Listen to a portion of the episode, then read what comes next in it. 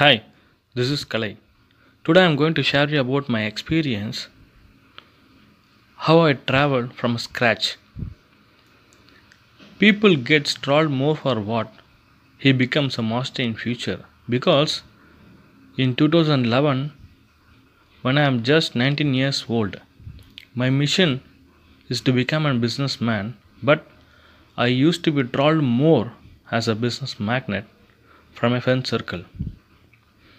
At 2011, I started my career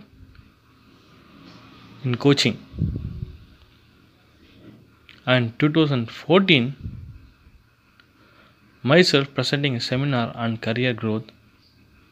And then later, I developed more skills and upgraded myself and gave training regarding business development for working professionals in 2019 and then in 2020 I have pipelined five streams of income and positioned as a lead gen expert with the experience of nine years.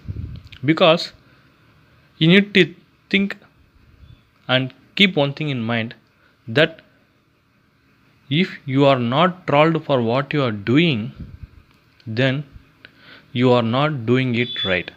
Okay? Please all keep this in mind and if you want to uh, solve anything or you want any answers regarding this please comment make a comment on my comment section. I will reply you.